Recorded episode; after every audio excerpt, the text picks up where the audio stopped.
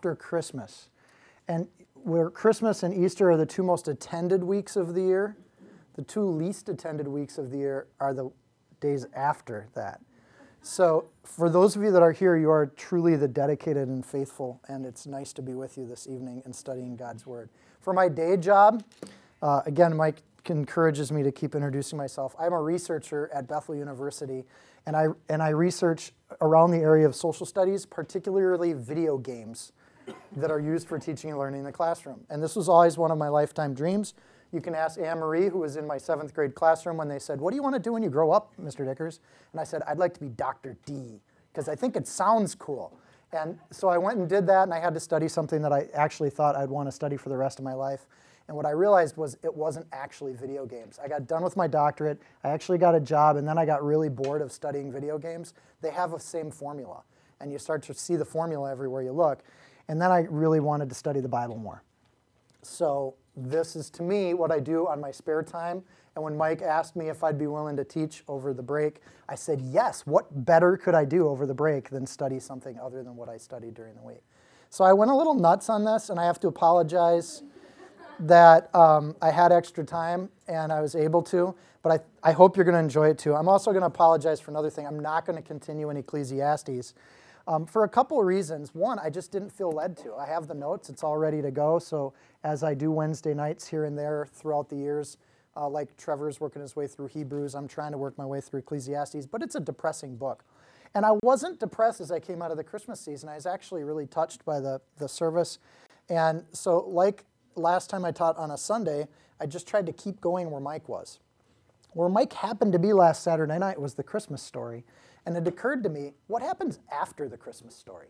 Like, we almost know that story by heart, but the whole second half of chapter two, you know, circumcision, good stuff like that, we just kind of we don't really memorize that part, but there's so much in there that's wonderful. And Luke wasn't writing the Christmas story. Luke was writing a book, the largest of the four Gospels. He was trying to make an account for a guy named Theophilus, right? And the, the book of, of Luke opens with, My dear Theophilus, and here's the book you've hired me to write.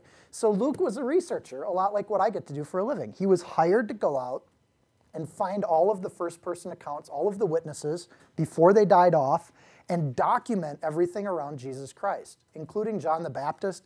And in Luke, we get to see some of the most detailed accounts of what Jesus was all about. His purpose was to write an authentic historical record for Theophilus. And we don't know a lot about Theophilus. We only know that he had enough money to pay somebody to go and travel around the Middle East and get all of these stories. He didn't only get contracted to write Luke, he also wrote about the early church in the book of Acts. So we have this person who's going out and doing this. And for a few other reasons, we get to read about some of these legal pieces. Um, but the context here is we see the most detailed human perspectives of Jesus Christ. Because Luke's trying to follow the rules of research. He's trying to write a document that looks a lot like Josephus's works, who was an official Roman historian. He was writing in the rules of the world that were existing then. Matthew, I always think of, he is kind of writing for his Jewish, and he goes through all the prophecies. There's hundreds of prophecies about Jewish uh, about Jesus and Messiah in the Old Testament, and Matthew just goes through and clocks them all off, almost every sentence. It's a beautiful book. And then you get Mark, which is kind of trying to write down what Peter would say when he would get in front of a pe- group of people. It's the shortest book. It was kind of Peter's go to message, right? And Mark documents that as a dutiful uh, disciple of, of, of Peter. And then you get John, which is written later, which is more like a love story, right? It's, it's, John was that dear person close to Jesus' heart. But in Luke, you see more of a historical account. And for me and my temperament and people like me, Luke is the gospel that really helped me to become saved. It was the one that convinced me and, and compelled me, like, wow, this is the real thing. So that's the context for today. Um, basically, in the end of chapter two, and, and really what he was doing with the Christmas story that we're all familiar with, is Luke's trying to document that Jesus was the Savior of the world from before he started to speak publicly at age 30 that he was the Savior of the world before he was even born, and that he is legally our Savior and Redeemer under the Jewish law. Now, Theophilus was arguably, it's a Greek name, probably wasn't a Jewish person, so he would come in with a series of questions. Um, and he would start to ask those questions. Uh, questions that a Greek or a Roman person would ask about a Jewish Messiah, like, why should a Jewish Messiah matter to me? And those questions, I'll go through a few of those, and then we'll look at circumcision, and then we'll talk about Simeon, and then we'll talk about Anna. So we have a ton to do tonight. And these are all some of my favorite stories. And this, and all of this was I was getting ready for Sunday, but the reality is I couldn't fit it all into Sunday. So I want to start tonight. I'm going to finish on Sunday with the genealogy of Jesus, and um, chapter three, which is John the Baptist talking to the people, the, the hope and the light of the world.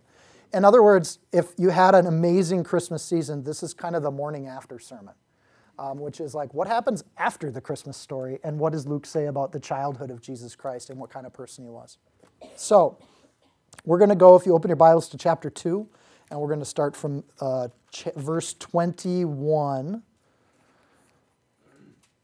And we're going to start with the delightful topic of circumcision. If you know what that is, I'm not going to get into a lot of detail. If you don't know what that is, ask your parents later. When, and when eight days were completed for the circumcision of the child, his name was called Jesus, the name given by the angel before he was conceived in the womb. Now, when the days of her purification according to the law of Moses were completed, they brought him to, the, to Jerusalem to present him to the Lord. As it is written in the law of the Lord, every male who, who opens the womb shall be called to the Lord and to offer a sacrifice according to what is said in the law of the Lord a pair of turtle doves or two young pigeons. I don't know how many times I've read past that passage and just, but then when you get to research it, I'm, I told you I'm going to get a little carried away. So let's talk about Roman history first. Roman history goes by the rule of DAW, D A W dates, accounts, witnesses. If you can get dates, accounts, and witnesses, you're going to have a fact under the research traditions of the Roman Empire. So that's all you really needed. The dates had to be Roman dates. You couldn't go give me a bunch of Jewish dates and have that have any legitimacy. Everything had to be rooted in Roman history. So we're going to see that throughout the teaching tonight. You had to have accounts. You had to have first person witnesses. And we still have the same tradition today. You needed two. Two witnesses could persecute someone in a court of law. It also could validate a historical fact. The bonus was the W, the witnesses. The more witnesses, the better.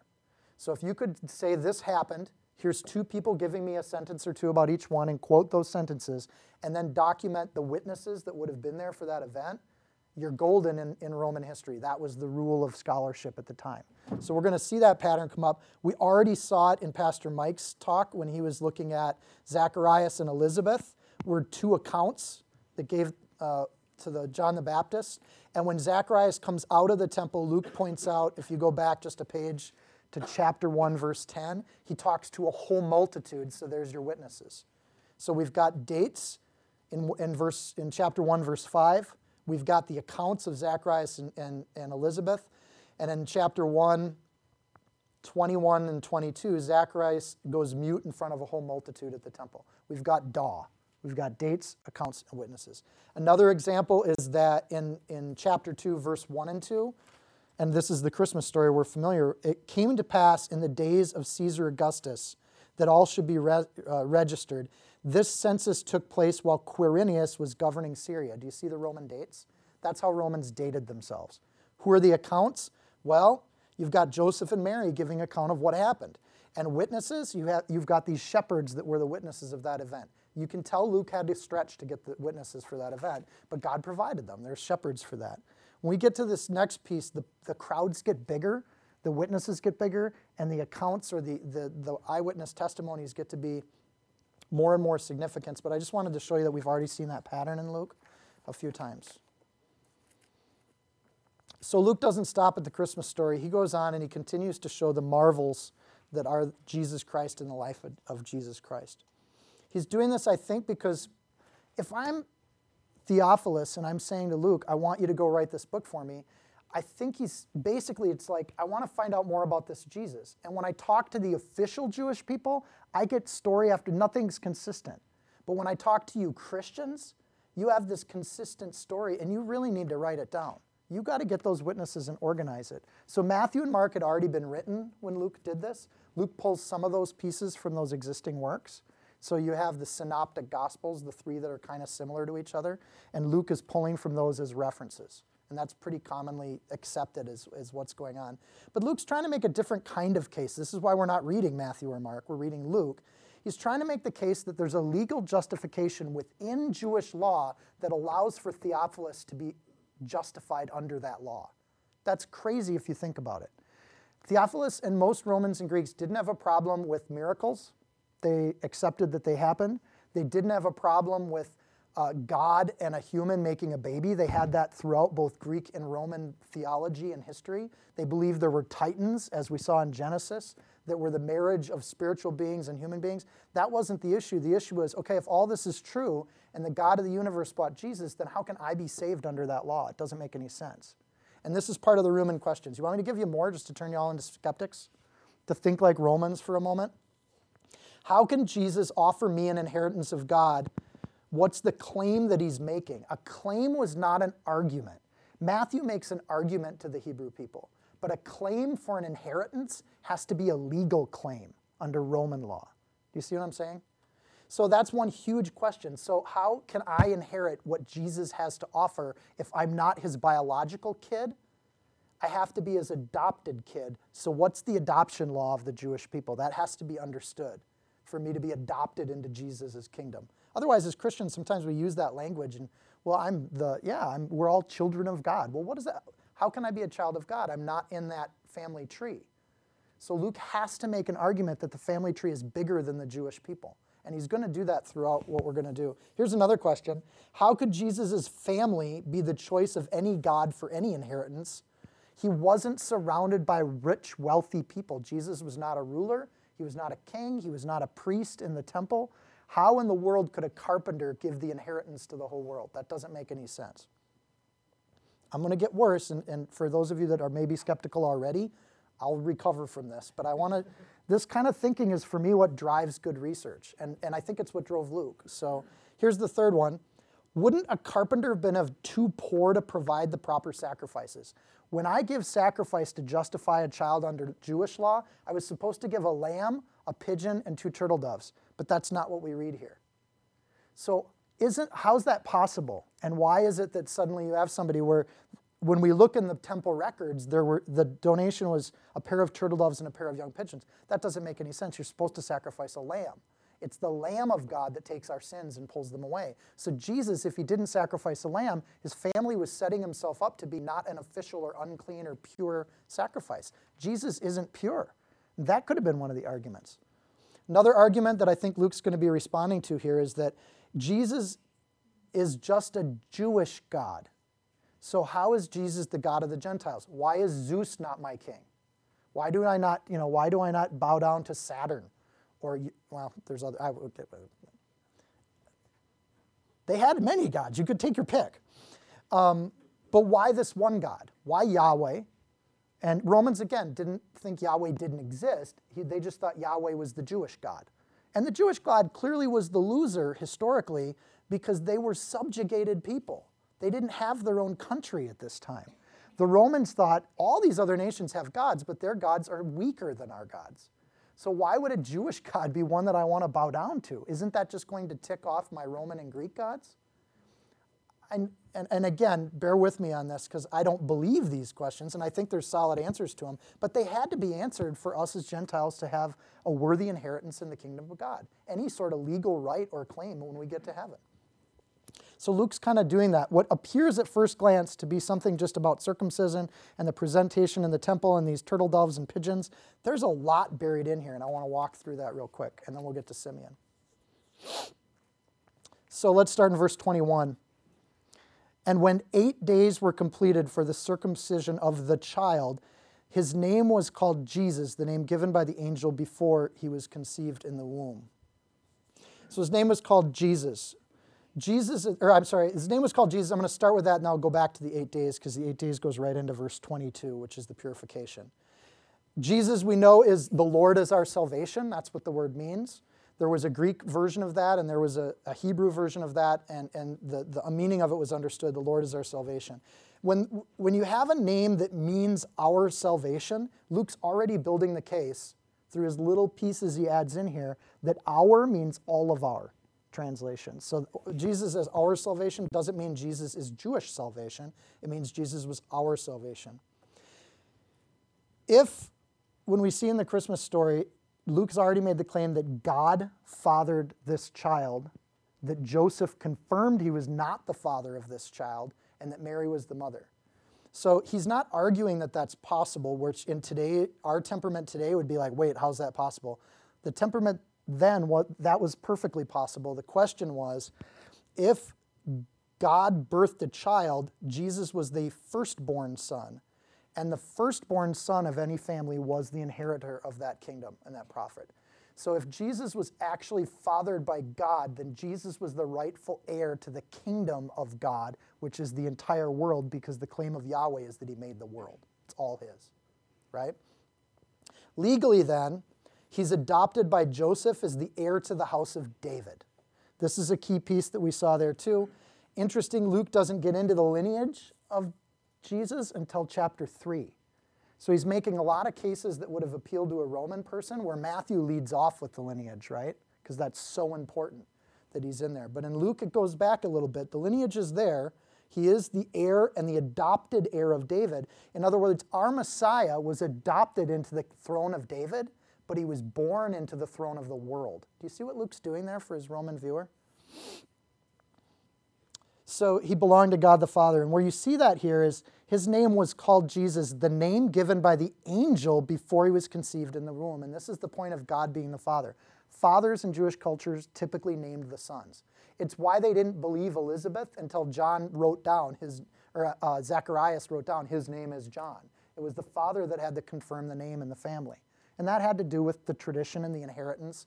And even in Jewish law, your land rights were based on father to firstborn son. So Luke's making the case here that Joseph didn't name the child. God did through his messenger and angel.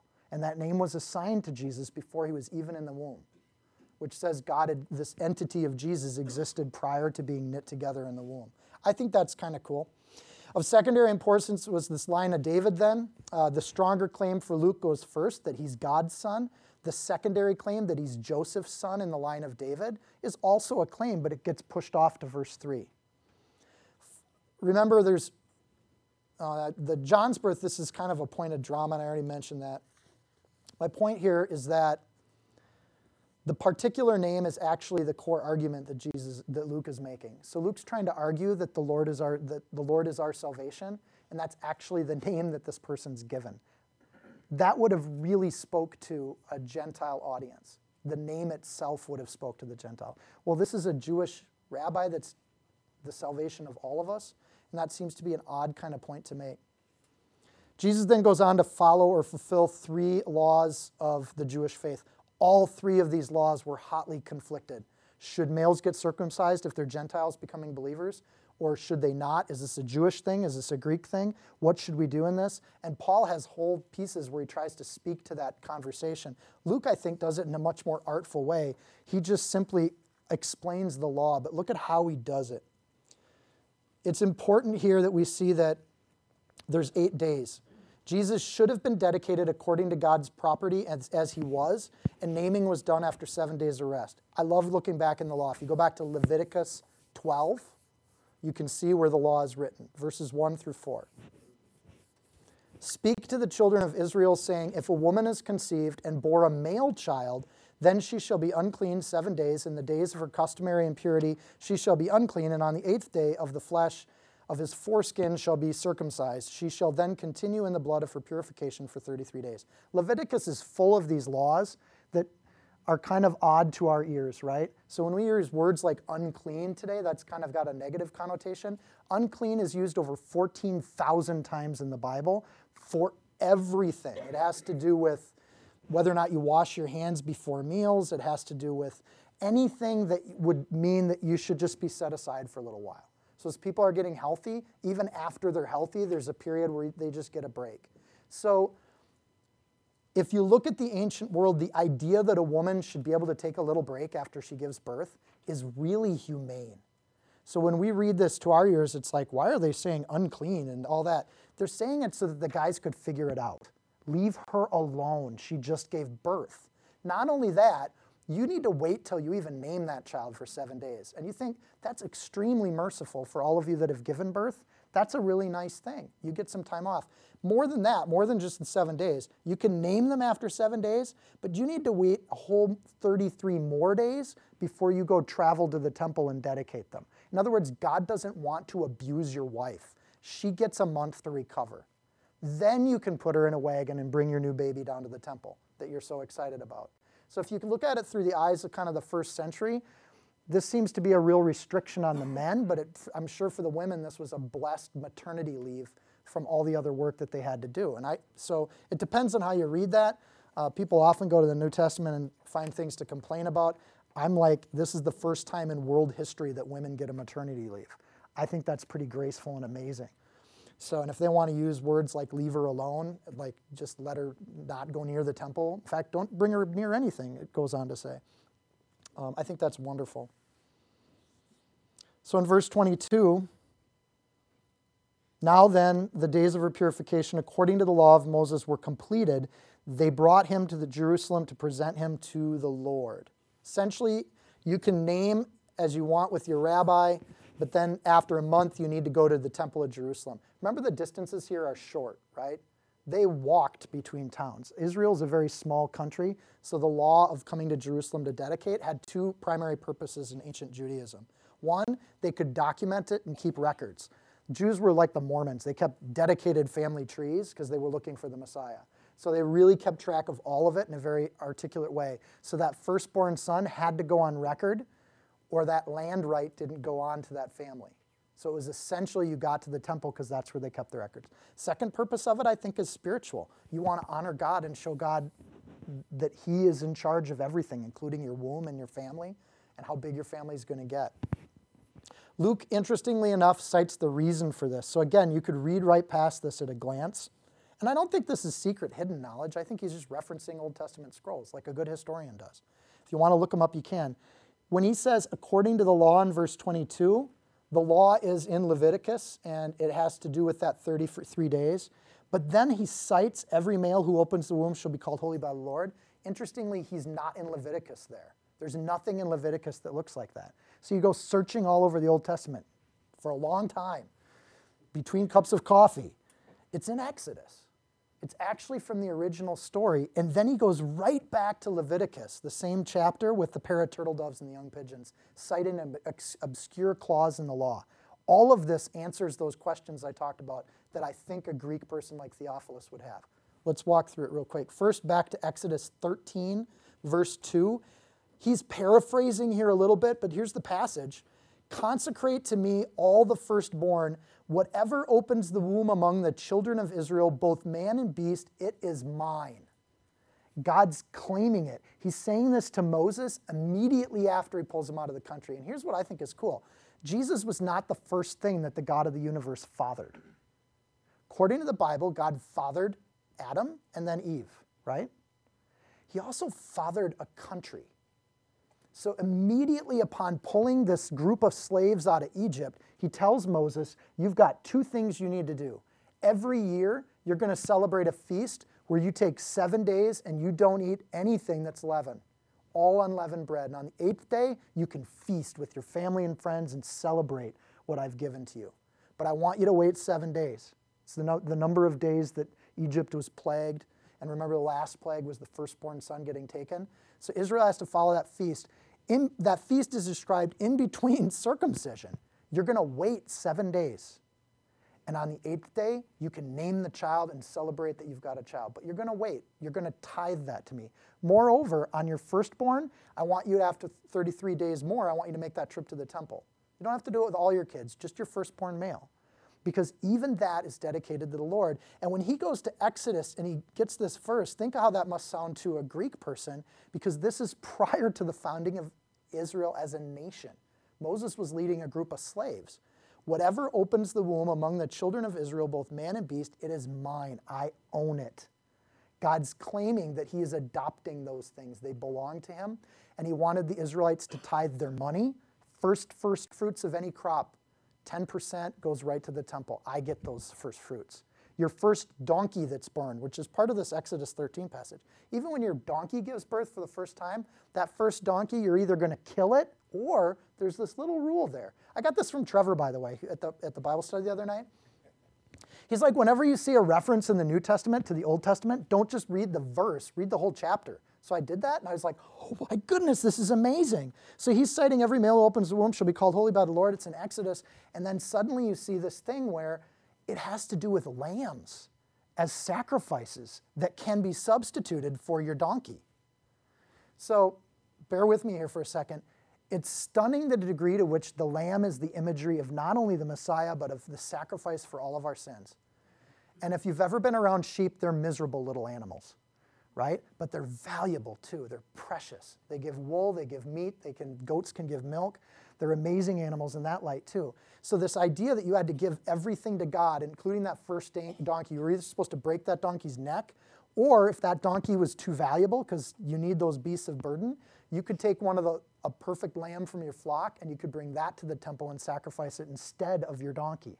It could be a substitute or an appropriation that would substitute it. This is where the turtle doves and pigeons come in too, and we'll look at that, is that God makes substitutes and he has great mercy about it.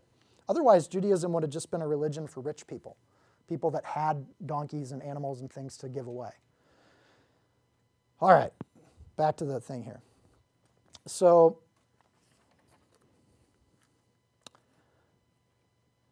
here's the, the piece I think that Theophilus may not have picked up on all that Jewish stuff that I just talked about, right? A Greek reader would have just read through here going, okay, follow the law. I get that. He's a legal inheritor of God's kingdom. But Luke, throughout his gospel, puts Easter eggs, and I'm using the term Easter eggs, A, because I'm a computer game researcher, and I actually think the gamers use the term better than we do on Easter. On Easter, we take little eggs and throw them in the yard and let kids find them, right? In computer games, Easter eggs are things that the developers have hidden in the code that you don't find out unless you read the magazines and find out about it in other ways. They're like secret unlockables that are hidden throughout the, the product.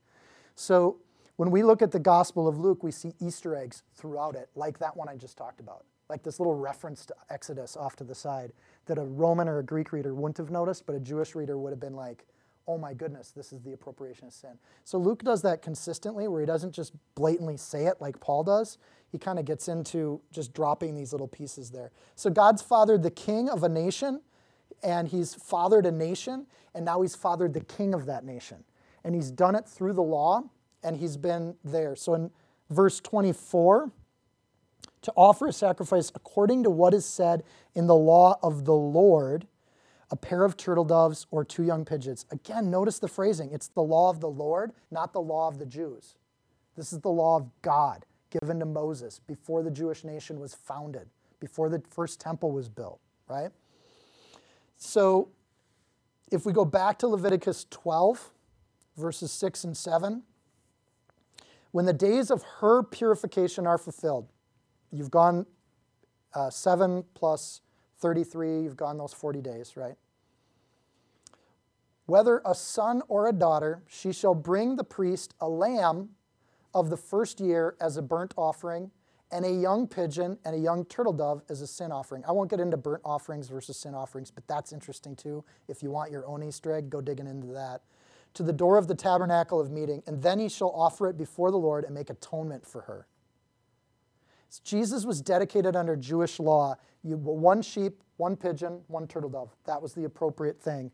Everyone knew that, but in the records, it says something different. It says two turtle doves and two pigeons. So if Jesus is the firstborn and he's dedicated under Jewish law, there is this issue of ownership rights that would have been in question because he didn't give one of each. He gave two of pigeons and two turtle doves. So first, why include this? Why put something in the record that might not look make Jesus look like the proper inheritor of this kingdom? right? There's a problem here. First of all, it's probably part of what they sat around and discussed when people fell asleep out the window when Paul was talking all night. This is the kind of stuff they would have been wrestling with, right? Well, how's Jesus? Wait, how did what? And let's read the Jewish law, and they would try to figure this out. Luke's citing an obscure reference and a clause in the law here. It's a law of substitution. We can sacrifice things that have equivalent value to us as a substitution in the law, and it's actually kind of that note that comes afterwards. So if you read the next verse, going from Leviticus 12, 6 and 7, if you read 8, there's a clause, which is a legal exception to the rule. And here's the clause This is the law for who, her who has born a male or female. If she's not able to bring a lamb, she may bring two turtle doves or young pigeons as one burnt offering, and the other as a sin offering. So you can do either. In other words, the temple records and this little clause at the end of that passage match up. So there's a legal lineage here. Jesus actually was appropriately given. Second thought about that. Um, this is one of the things that Jesus was furious about in the temple. And we look at like, does this matter? Is this really important? And I like to think if you've if you've been in any big city, pigeons are everywhere, right? They're not a valuable bird. They're not like sheep, which have all these wonderful things for the economy. If you take time, you can catch a pigeon. In other words, if you're not rich and wealthy, there's a way for you to be pure and clean in God's kingdom even before Jesus. I think that's fascinating. If you commit, if, if so you're broke, go out on the streets of the city and find a pigeon and set up a trap and catch. It might take you a couple hours, but they're not that smart of bird or that clever, right? But it does show that you're willing to give your time. And what were the people in Jerusalem doing that got Jesus so mad? They were catching all the pigeons and making it so everybody had to pay up. The whole point of substitution is some people can't afford the price of purity. And I'm one of those people. There is no way I could pay the debt that I owe the law of substitution, and I know I'm pulling a lot out of this here. Luke's making a point to Theophilus here that you're legally in good terms because substitution is a common law. The reference to Exodus is that lambs were sacrificed. The reference back to Leviticus and this unique clause at the end, verse 8 of chapter 12 of Leviticus, is that you could substitute a lamb for two cheap birds. God didn't care what you gave, it's all God's. Give 20 cows. You know, if you're wealthy and rich, give, you know, donate highly to the temple or whatever. But if you're broke, at least give your time. At least give something that means something to you, even if you don't have wealth, right? I think of this old lady in the church when I was a kid who would make like knit things for people, and she would give them out at Christmas. And I remember these spoiled people that would be like all upset that they got stupid looking mittens or whatever. But this lady worked all year on these things. It was a huge blessing. And you think, what an amazing thing. And she was living on Social Security. She didn't have money, she didn't have wealth, but she gave her time back to the church. And that was something that was this amazing blessing to 99% of the people that, that got those mittens and hats. So You had all these parents telling their kids, just pretend like you like them. Um, but what a blessing, what an amazing thing. And I think God sees that and he's amazed by it. And we're going to see that with Simeon and Anna when we get there. So, turtle doves and pigeons. This is the problem. It's all in my head, and then I got to find where I'm at in my notes. Oh. So it's all legal, and I'll, I'll move on to Simeon here. One last thought. Um, where Luke is making the legal case, if you read the book of John, you see the spiritual argument. And the way John says this is actually really beautiful. So if you turn to John 1, it's the next book, just flip a few pages, and look at verses 11 and 12. Steph tells me I got to wait when I do this so people can actually find it. But as many as received him, to him he gave the right to become children of God. To those who believe in his name and were born not of blood, nor of the will of the flesh, nor of the will of man, but of God, and the word became flesh. John leads with this thought. Jesus is the word, the word is made flesh, that flesh has an inheritance, and you can become the children of God. Luke just doesn't say it as flowery, but he says it legally. Under the Jewish law, Gentiles can be saved, and a substitution can be made for you to be clean so that you can inherit the kingdom. And those things all fall into place. Verse 25, and behold. And look, take a peek at this, Theophilus. I love thinking at Luke writing this note to him. There was a man in Jerusalem whose name was Simeon. And this man was just and devout, waiting for the consolation of Israel, and the Holy Spirit was upon him. And it had been revealed to him by the Holy Spirit that he would not see death before he had seen the Lord's Christ. So he came by the Spirit into the temple.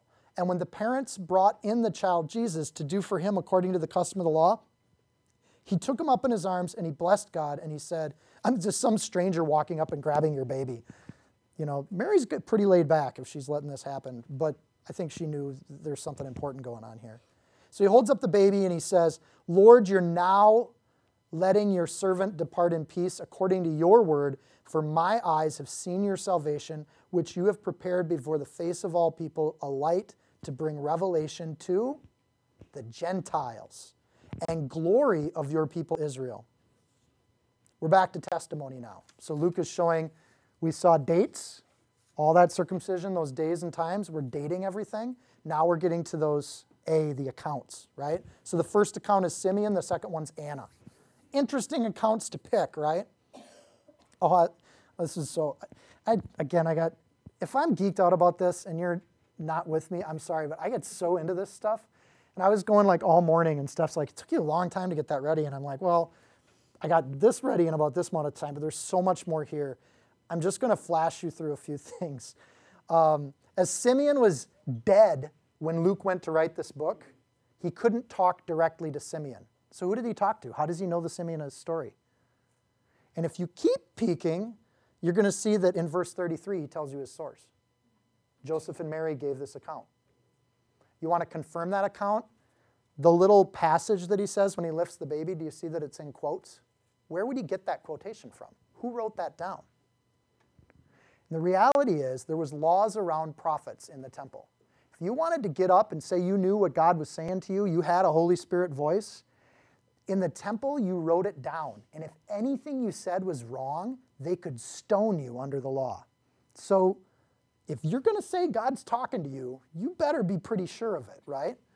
And in fact, if you died and something didn't happen and you said it was going to happen, they'll destroy every prophecy that prophet ever made. So you might live a whole lifetime and have all these prophecies lined up and half of them come true, but if one of them is not true, they destroy everything from the temple records which is one of the things that legitimizes Micah, Isaiah, Zephaniah, all those Old Testament prophets were prophets where everything they said came true. And everything that they said happens in future times is still, we're still, that should come true too. But they've been validated at every point. If at any point they're not validated, the Jewish leadership can pull that prophet out of the temple records. So when Simeon says, I'm going to go to rest in peace, he knows his legacy is held sure. Every prophecy is given including I'm going to see the Messiah before I die, but I haven't seen the Messiah and I'm getting up there in years. Come on, Lord, is this, if I'm wrong about that, Lord, they're going to, my legacy's gone. I wouldn't live in peace. People, you're going to be defaced after you die. But if I'm right, then I should be seeing the Messiah here. Like I said it was going to happen and, and it should be happening. So I think that's, it's a big deal when you make a claim like, I'm going to see the Messiah before I die with my own eyes. And for, for Simeon, that's interesting. So it's important we know what's going on um, about this. The descriptive words that Luke uses are just and devout. I want to dig into those words just a little bit. They're super unique in the Bible. You'd think they're everywhere, but they're not. Just is, but devout. This is the only time in the Bible that word's used. So, why is that such a unique word, and why would he use that? So, just and devout, Jesus is surrounded by law abiders. So if you're looking for accounts and witnesses of something happening, why wouldn't you just go to the head temple priest and ask them? Why wouldn't you just go to the archives, which is probably where they got this prophecy from, right? They pulled that from some written source. Why would you pick Simeon? And the way he describes Zacharias, Elizabeth, Joseph, and Mary, if you go back to chapter 1 and 2, he consistently describes them as righteous people, just people. These were good, decent people that lived their faith out on a day to day basis, waiting upon the Lord. Simeon's such a beautiful image of that. Verse 1, if you want it, by the way, it's chapter 1, verse 6 for Zacharias and Elizabeth. They're both righteous. In chapter 1, verse 30, Mary's found favor with God. And now here in, in 223, we see the story of Simeon. And in 236, when we get to Anna, he's going to describe her as she does not depart. These are solid people. These are good witnesses. You see what he's doing there? So when he uses the word just, which is the word diakeos, um, The word in the Greek implies years of dedication of being right, right? The word that you get, gets used everywhere else in the Bible is dia, uh, nah, not a Greek speaker, but dikaios versus dikaios, right? Dikaios means you're humanly just. You're legal under the human law. You're just enough. I, I haven't gotten arrested. That means I'm just, right? When you say the other one, which is diakaios, it means you're righteous and innocent in your character. You have a divine justice. So when he says he's just and devout, Luke's basically using a Greek word that would have meant to Theophilus that he was just under the eyes of God. No one had a claim against this guy. Now, we know that no one's just, no, not one, other than Jesus Christ, right? And Simeon would have admitted he had failings and, and flaws. But at the end of his days, people saw him as a righteous person. There is a redemptive spirit when the Holy Spirit speaks to people that changes us and makes us different people than who we were. I was a snot when I was a kid. If you would have met me, honestly, I was not a nice kid to be around. Um, and heavy metal was everything I lived for, and computer games, even then. Um, and Lord's changed me. I still like my computer games, but um, I'm a different person in a more essential way. God has made me into something different, and I think Simeon was the same thing there. Devout, eulabes, God fearing, God respecting, uh, takes care, deliberate, um, is another way to say it. So with Theophilus, he's saying he is godly, just in a righteous way, and he is fearful of God so that he doesn't speak flippantly. Simeon was not given to emotive explanations in the temple. He was kind of that solid old guy that barely ever talks, right? So when you use the word devout or eulabes, there's an implication there that this was just somebody who was just solid and, and wasn't given that way. Anna was a little different. We'll get to her in a second. But basically, Luke's saying Simeon can bear witness to the fact that Joseph and Mary showed up in the temple. A carpenter and his wife wouldn't have made a splash to the temple authorities. They would not have been excited. His coronation wouldn't have been a big deal. It would have been a very little thing that some little mid level priest would have taken care of because Jesus' family was part of the masses. But something was different about Simeon. He was one of those middle level people. We see here that he has his day off. And I'll get to that in a second the righteousness thing. I think it's interesting that righteousness is possible. We, none of us are righteous, but under the law, when we are forgiven, we can be called righteous. And I think it's interesting that in God's word, he talks about somebody like Simeon, kind of our favorite grandfather. And there's this reverence for this guy. We don't remember Simeon's failings or flaws. We remember that he was an amazing human being. And the way God remembers Simeon is that he was just and devout. And I think that's kind of a beautiful thought. I hope someday when God writes me down in the book of life, overall, he ignores my younger years and even the things I failed on last week. And overall, he says, Sean was a good guy, right? And that's actually who God elevates to be one of the two accounts of Jesus' purification ritual, right? It's not this big, elaborate thing where you're crowning a king, but the most holy guy in the room, Simeon, the guy you all know, he's the one that was there when Jesus was there. He was over 100 years old, right? So we see that, or no, I'm sorry, that was Anna. She's the old one. But Simeon's probably up there too. Um, the Holy Spirit talks to Simeon, verse 26. Well, at the end of 25, the Holy Spirit was upon him and it had been revealed to him by the Holy Spirit that he would not see death before he had seen the Lord's Christ. I think this is theologically a side point here. When people say the Holy Spirit shows up after Jesus is resurrected, that's not biblical. The Holy Spirit is all over in the Bible, including on Simeon when Jesus was a wee lad. So the idea that Jesus just shows up in some weird way on Pentecost, the Spirit is talking to everybody on Pentecost. It is a big deal. But the Spirit has always been there. He's been there since the beginning. That voice behind the ear, right? And when people are living righteous, like Simeon, this guy waiting on the Messiah, in, 20, in verse 25, we see God was upon him. In verse 26, we see God reveals things to him. And in verse 27, he leads him. And I love the idea of leading. In Australia, they have a tradition called a walkabout. And you just put a bag on your back and you walk out your house, say goodbye, mom and dad, I'm going on a walkabout. And it's kind of where you just go find yourself a little bit. Now, that can be weird and mystical, but essentially that's what, what we see Simeon doing here, right? So he came by the Spirit into the temple. He's walking around on a no particular day, hanging out in Jerusalem, and he's just by the Spirit. He's Spirit, where did I go next? Oh, I'm going to go to the tent. He's heading there. He seems to have enough authority, mid level manager, to be able to conduct a purification ritual. So if he's blessing Jesus and doing that, he's fulfilling those legal obligations. So he's coming into the temple on his day off. This is a guy that just likes to hang out at the temple, right? He just came by. So I think that phrasing is interesting and that idea of just following the Lord or listening to the Lord. As Simeon waits on the Messiah, God does the other three things. God comes upon him in the Holy Spirit, he reveals things to him, and he leads him. What a great model for us.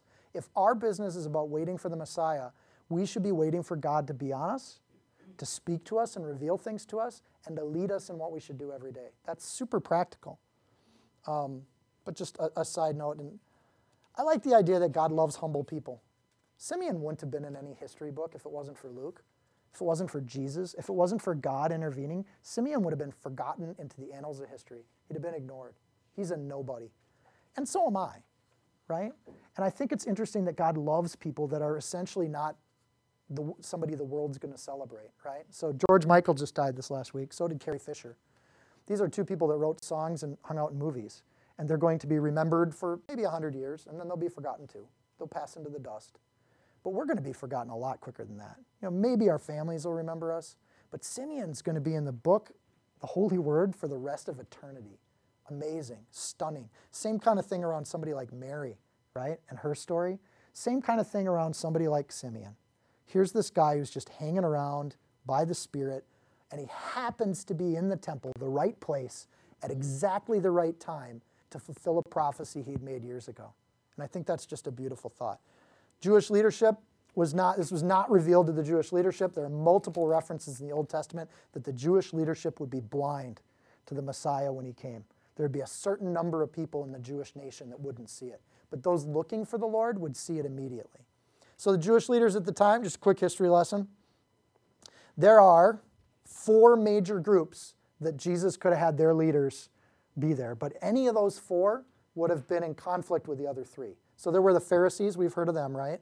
Pharisees, quick description, legalistic. They're following every law to a T. And in fact, they don't just follow the Word of God, they build a fence of rules around the Word of God. Also, Trevor's point in the Bible study is that there's this thing where they make extra laws so that we don't even get near sin. We're going to stay so far away from sin with all these extra laws, but what that becomes is legalistic. So that's the Pharisees. Second major group of people, which Jesus talks to too, Sadducees. They're the exact opposite. A short cliff note, Sean way to describe the Sadducees is they were the liberals. At that point, they were Reformed Judaism, right? Judaism's pretty much whatever you read into it. They didn't believe in miracles. They thought that was fables and fiction, and it sounds a lot like the liberal left today, or at least kind of liberal theology, right? Is that none of that stuff's true. It's, it's really just do whatever you want, and, and if you're feeling guilty, come down to the temple and we'll give you some atonement for that. You know, just stop into your confessional, say what you need to say, and then go on living your life. So they were there then too. Then there was the zealots. There's no one group of zealots. We've named them in two different groups, but zealots were the political nuts. These were people that wanted the Jews to get their own nation back. So they, everything was political to them. It was about power and about how did Jews get back to power. They wanted to, some of them wanted, the extreme ones wanted to fight the, the Roman rulers and actually go into armed revolt. And the conservative ones just wanted to leverage their way into running their own nation within the Roman Empire.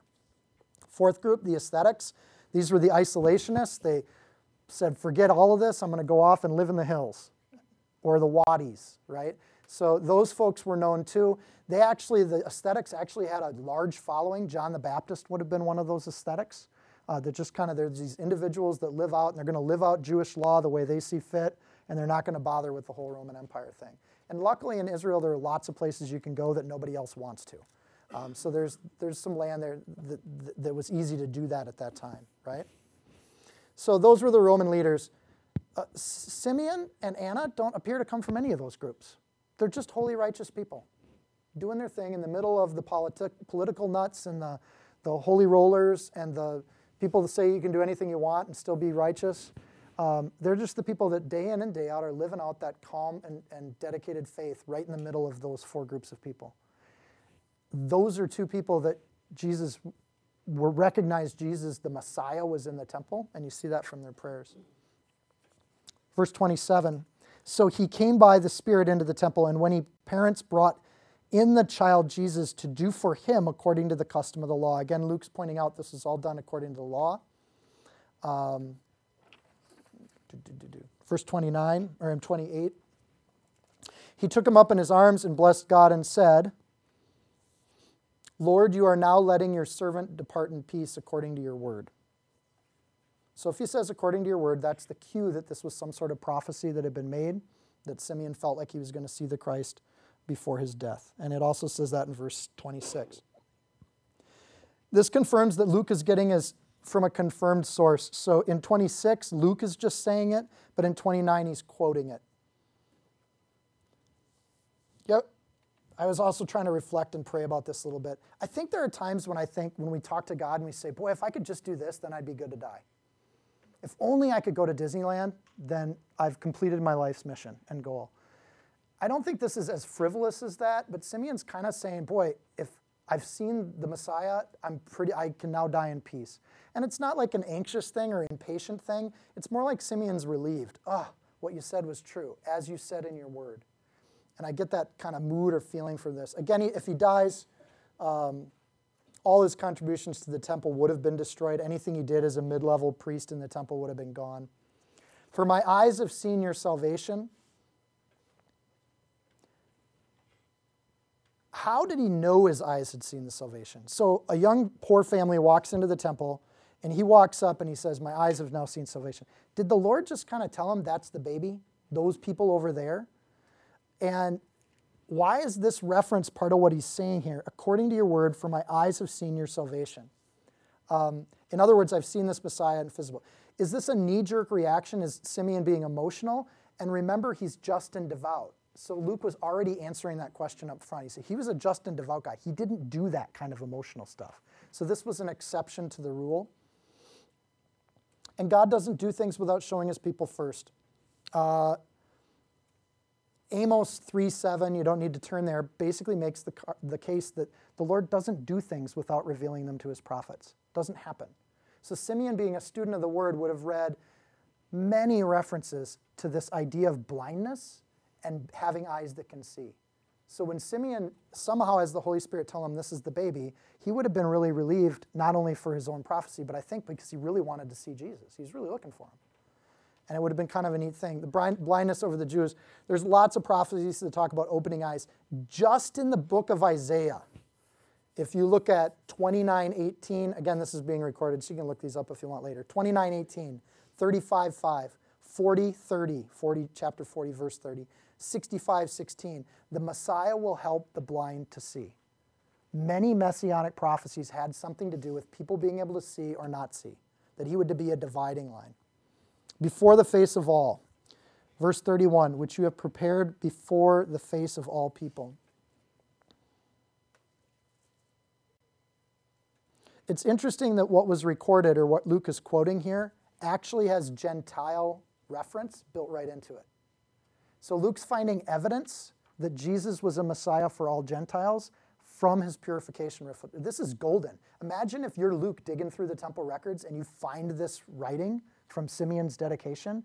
Because Mary and Joseph told you to go look for it. He said something about Gentiles because it was weird. We didn't know he was going to talk about Gentiles, but he did. You should go check the temple records and find exactly what Simeon said. It was written down. So when he pulls this quote out and he finds this in those records, you had to imagine that Luke, as a researcher, just found this nugget that he was tickled pink about. Oh my goodness, it says right here that he was going to bring revelation to the Gentiles. This isn't just a Jewish God, this was, from his inception and from his purification, a light to the world. This is as cool to us historian geek folks as the Christmas story is to everybody else. Oh my goodness, it was in the records, it was built in. Verse 32. Oh, I'm sorry, I can't stop. How else did he know? All right. Simeon knew the Old Testament well. He would have read everything. If he's looking for God, he would have seen it. One of the interesting things about the Old Testament is you find more description of Jesus in the Old Testament than you do in most of the New Testament. right? So he would have known passages. Again, I'm just pulling from Isaiah. I didn't have that much time. 9 1, the, the Messiah would honor Galilee, Isaiah 9 1. 11 1, that the Messiah would be a branch of Jesse. Isaiah 30 21, this is the way, walk in it. Just like Simeon's doing a walkabout. I just thought that was interesting. There'd be a voice behind your ear that says, This is the way, walk in it. That's how you're going to know the Messiah. The Messiah will tell you. It's almost like a prophecy written for Simeon to read and then experience. It's extremely intimate and personal. Chapter 40, verse 26, there'll be signs in the stars. Remember 33 days ago when that star stuff was going on? It was crazy up in the heavens 33 days ago. A month has gone by, and Simeon's thinking, whoever the king was and wherever he was born, he should be coming to the temple if he's a Jewish Messiah. And so he's hanging out at the temple, waiting for Messiah to show up. And lo, somebody shows up. Those four prophecies alone, and there's hundreds around the Messiah, those four alone should narrow it down pretty good. And you can narrow it down if you're Simeon within a few get to know you questions, right? So this is part of that practicality or the histor- historicity thing here. Oh, there's the little bit in Micah 2, Micah 5 2, that says he'll be from this town called Bethlehem. So he's going to be from Bethlehem. He's going to honor Galilee, and he'll, you're going to hear a voice, and he's going to be in the branch of Jesse, and there's going to be signs in the heavens that show up. So at this time, Simeon would have known those things, and within a minute, he would have found that out. Let me show you how. Hi, what's your name? Joseph and Mary. Oh, Joseph, are you, you're here to dedicate your baby? I absolutely I am. I already heard a voice, to, I should be the one to help you, but I, am not sure about this. But where are you from? Well, we're, we're, we're, actually in Nazareth, which is a town in Galilee, but we, we're from Bethlehem because I'm from the family of Jesse. See how that happens in like a minute? And Simeon's going, Really? So, Bethlehem, this small little hodunk town where a bunch of shepherds hang out, is David's town, and you're actually of the line of Jesse? Yeah, I am. But you live in Galilee? Yeah. So this kid's going to grow up in the Galilean region? Yeah. And you're here 33 days after all that stuff happened in the heavens? Holy cow. And he's got this little voice behind his ear saying, This is the one. No wonder he did. This wasn't flippant. This wasn't this was a just and devout man making rational conclusions. This is the Messiah. And he didn't need any more. Than he didn't need Jesus' teaching, preaching, or miracles. All he needed to know was that. And he's and at that point he's convinced and he's convinced that this is a Messiah for the Gentiles. I think that's stunning. Jesus' life is not hidden from the public. This is why Joseph and his mother marvel at those things. He's going to be a light to the world. He's going to honor people. He's going to honor Galilee because he's going to come from there. He's in the seat of Jesse. He's a proper inheritor of the throne. This is the most impressive human being to walk through those temple gates, and most of the priesthood didn't even see it. They were blind to it which meets even more prophecies. So they marvel. They should marvel. It's one thing to have shepherds show up in your barn, it's another thing to have somebody hold your baby up in the temple and say, Here's the Messiah, right? A total stranger walking up, grabbing your baby, saying, This is the Messiah. I'd have been like, Back off, old man. Like, I'm, I, you know. But this wasn't a surprise to Joseph and Mary. They had had angels talking to them. And yet they marvel at the attention God gives to their life. Don't we marvel when God gives us attention? It's crazy when that happens. And sometimes you wonder, is this God?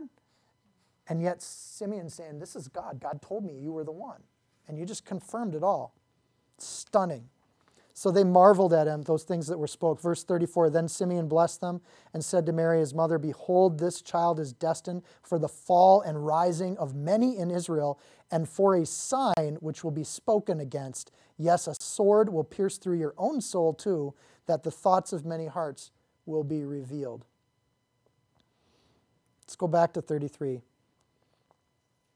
Mm, I don't want to go back there yet. This is too cool to miss. Okay, so 34. Then Simeon blessed them, them being Joseph and Mary, right? And he said to Mary, his mother, Behold, this child is destined for the fall and rising. This is really careful wording here. Don't just read over it he's blessing them, but we don't see the blessing to Joseph, do we? Because Joseph's not the biological father. The first blessing he gives, go back to verse 28. He took his arms up, and who does he bless? He blessed God and said, and there's the documented piece that was the blessing to the Father, and then he turns to Mary and blesses her. I love how the Bible elevates the role of women over any other historical ancient documents. And he turns to Mary and he said, Behold, this child. He doesn't say your child, he says this child. So that got me, I'm like, well, why would he do that? It's actually, um, oh, I'm up here. It's actually, you, you could think this is a translational mistake. So I started to look up the different words. And here Luke actually uses the Greek word hautos, right? Six letter word. Everywhere else, he's going to use the word sou, S O U, which is a three letter word. That's not a spelling mistake. It's not, an, it's not an accidental kind of thing that happened.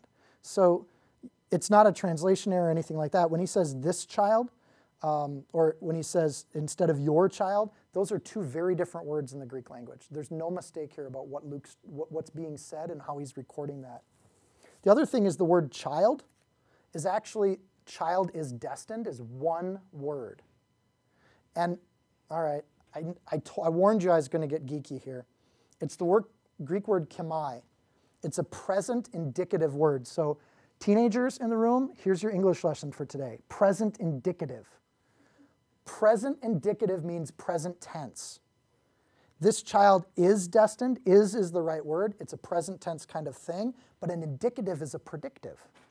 So when you make a present indicative, you're saying this is currently already happened. Does that make sense? So when you say this, behold, this child is destined, which is two words, this child is destined for the rise and fall of many under, Israel. It means that rise and fall has already happened, and this child is that thing that is going to happen. This is the dividing sword of all eternity past, present, and future indicative, all wrapped into one. It's a really interesting phrasing, and it would have been something that Mary and Joseph would have remembered for years to come. I have no, I have no problem thinking that proud parents would remember that kind of thing. This child is the salvation of the world, it's already done. Already a fact. Behold, this child is destined for the fall and rising of many in Israel. Luke doesn't say that this is another Old Testament re- reference, so I would call this another Easter egg.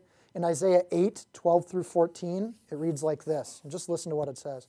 But the Lord of hosts, you shall regard him as holy. Let him be your fear, and let him be your dread.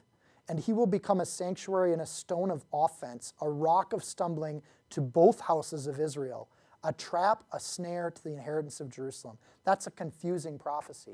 Messiah is going to be something that messes people up, and he will for all eternity, past, present, and future. The name of Jesus will confound people. And I'll give you some examples of that. This is going to hit pretty close to home in a second.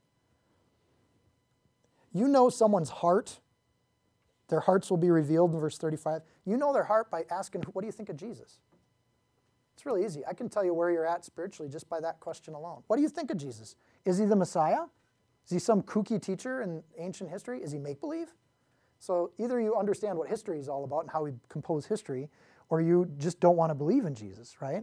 But historically, we're seeing a historical record, first person, born from first person witnesses. Typically, that's what stands up in a courtroom today. So is he the Messiah? Is he, who, is he your Lord? So I can agree that Jesus was powerful. I can even think he was Messiah. I can think he's the Messiah for the Jews, or I can think he's my Lord and King and I can actually serve my Lord and King. I can have lots of different perspectives on Jesus, but at the end of the day, he's going to be a sign which is spoken against, that many thoughts, the thoughts of many hearts may be revealed. You don't speak against something unless there's power there. If there was nothing to it and Jesus didn't have followers, we wouldn't be arguing about Jesus with our family and friends. It just wouldn't be a discussion because he wouldn't there wouldn't be anything there. So how do you get a carpenter's son? Remember he's still this big, right? 33 days old. Am I close? How do you say about a baby, this is going to be the thing that, for, that has already happened for all eternity that we're going to argue about? This kid right here, the name of Jesus. You can even tell what somebody thinks about Jesus by what swear words they choose to use, right? We don't get mad and stub our toe and say, oh, Buddha, that hurt, darn. We don't say, oh, darn, we're stupid Bhagavad Gita or Zoroastrian. I mean, maybe those are hard words to say. So you could just, you know, Allah is pretty easy to say, but we don't use those words as swear words. So why do we use the name of Jesus Christ as a curse word? Because there's power there. It actually feels like there's power there. It feels like a swear word. And uh, again, I was a kid, and at one point, there's power in that name. And we wouldn't argue about it if there wasn't, because there wouldn't be Christians that made us argue about it. Those darn Christians, we wouldn't even be talking about Jesus if there weren't Christians around. We could just ignore the whole story, right? But there's all these Christians that actually experience the power of Jesus Christ in their life, and they're excited to talk about Jesus. Many hearts may be revealed.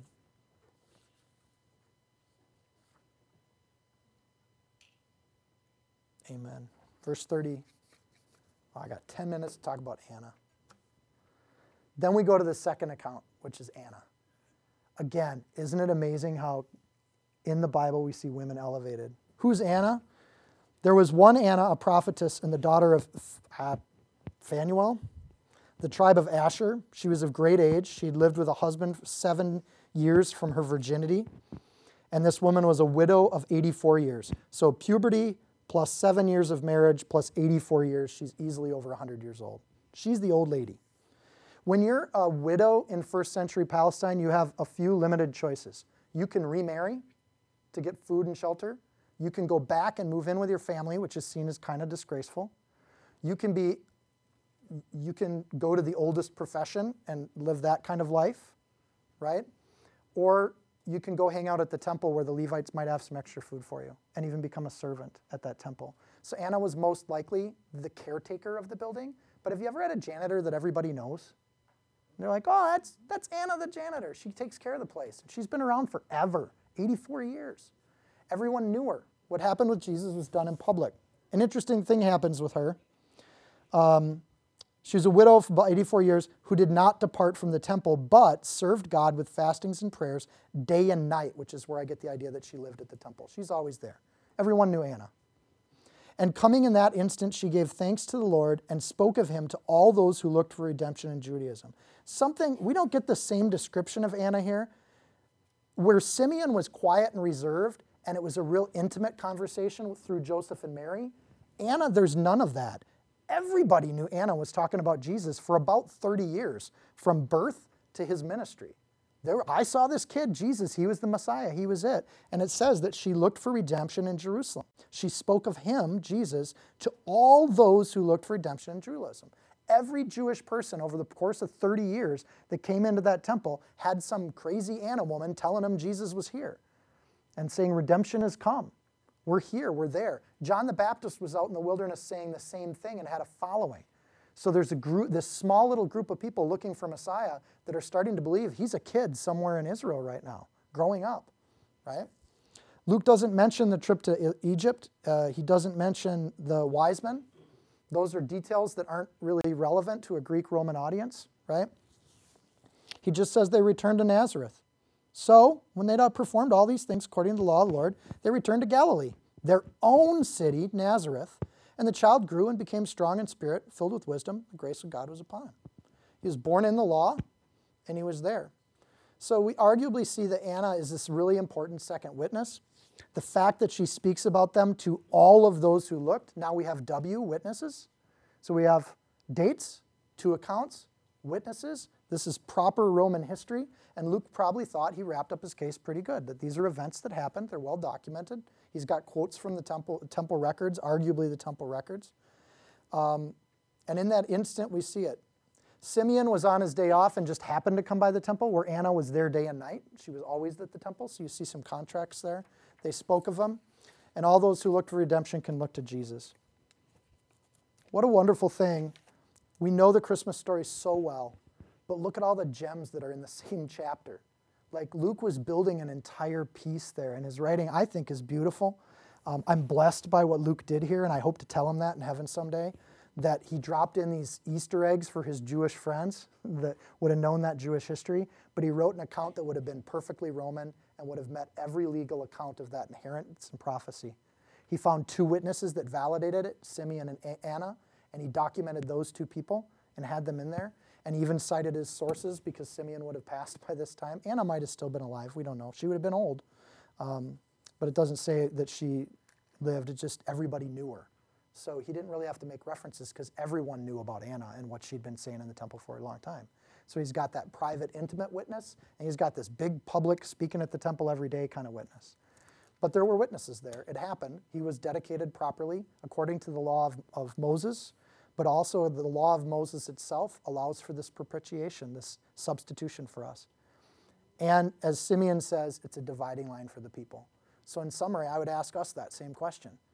I'm going to know your heart by how you answer this in your heart. Who's Jesus to you? Is he your Savior?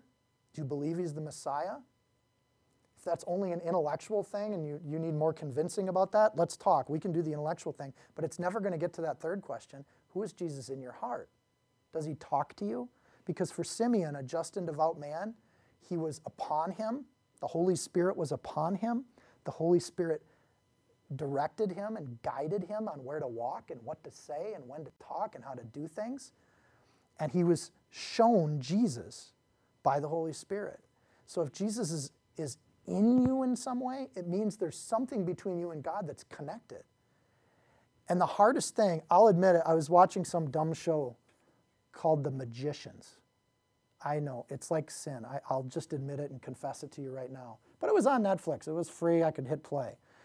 And they had this really interesting dialogue. They're talking about magic. And they said, well, is, the thing is, because they're like, why don't we just give up? They're trying to get into this super Harry Potter magic school, right? And they're like, why don't we give up? This is stupid. And the, the other young lady says, we can't give up because we now know magic is real. We can't quit. What kind of idiots would we be? Once you, it, it was so much nicer when we didn't know that this was real because we could just fake it.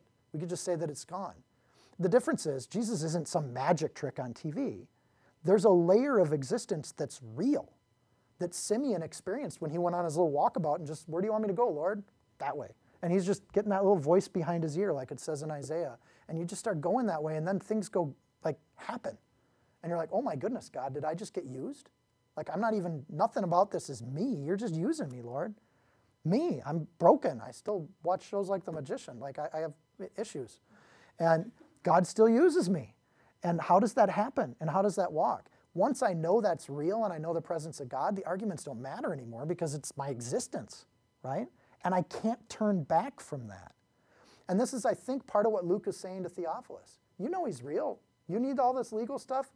I'll document it for heck. You want to pay me to travel and talk to Mary and interview all these people that I you know have heard about? I'll do that work for you, Theophilus.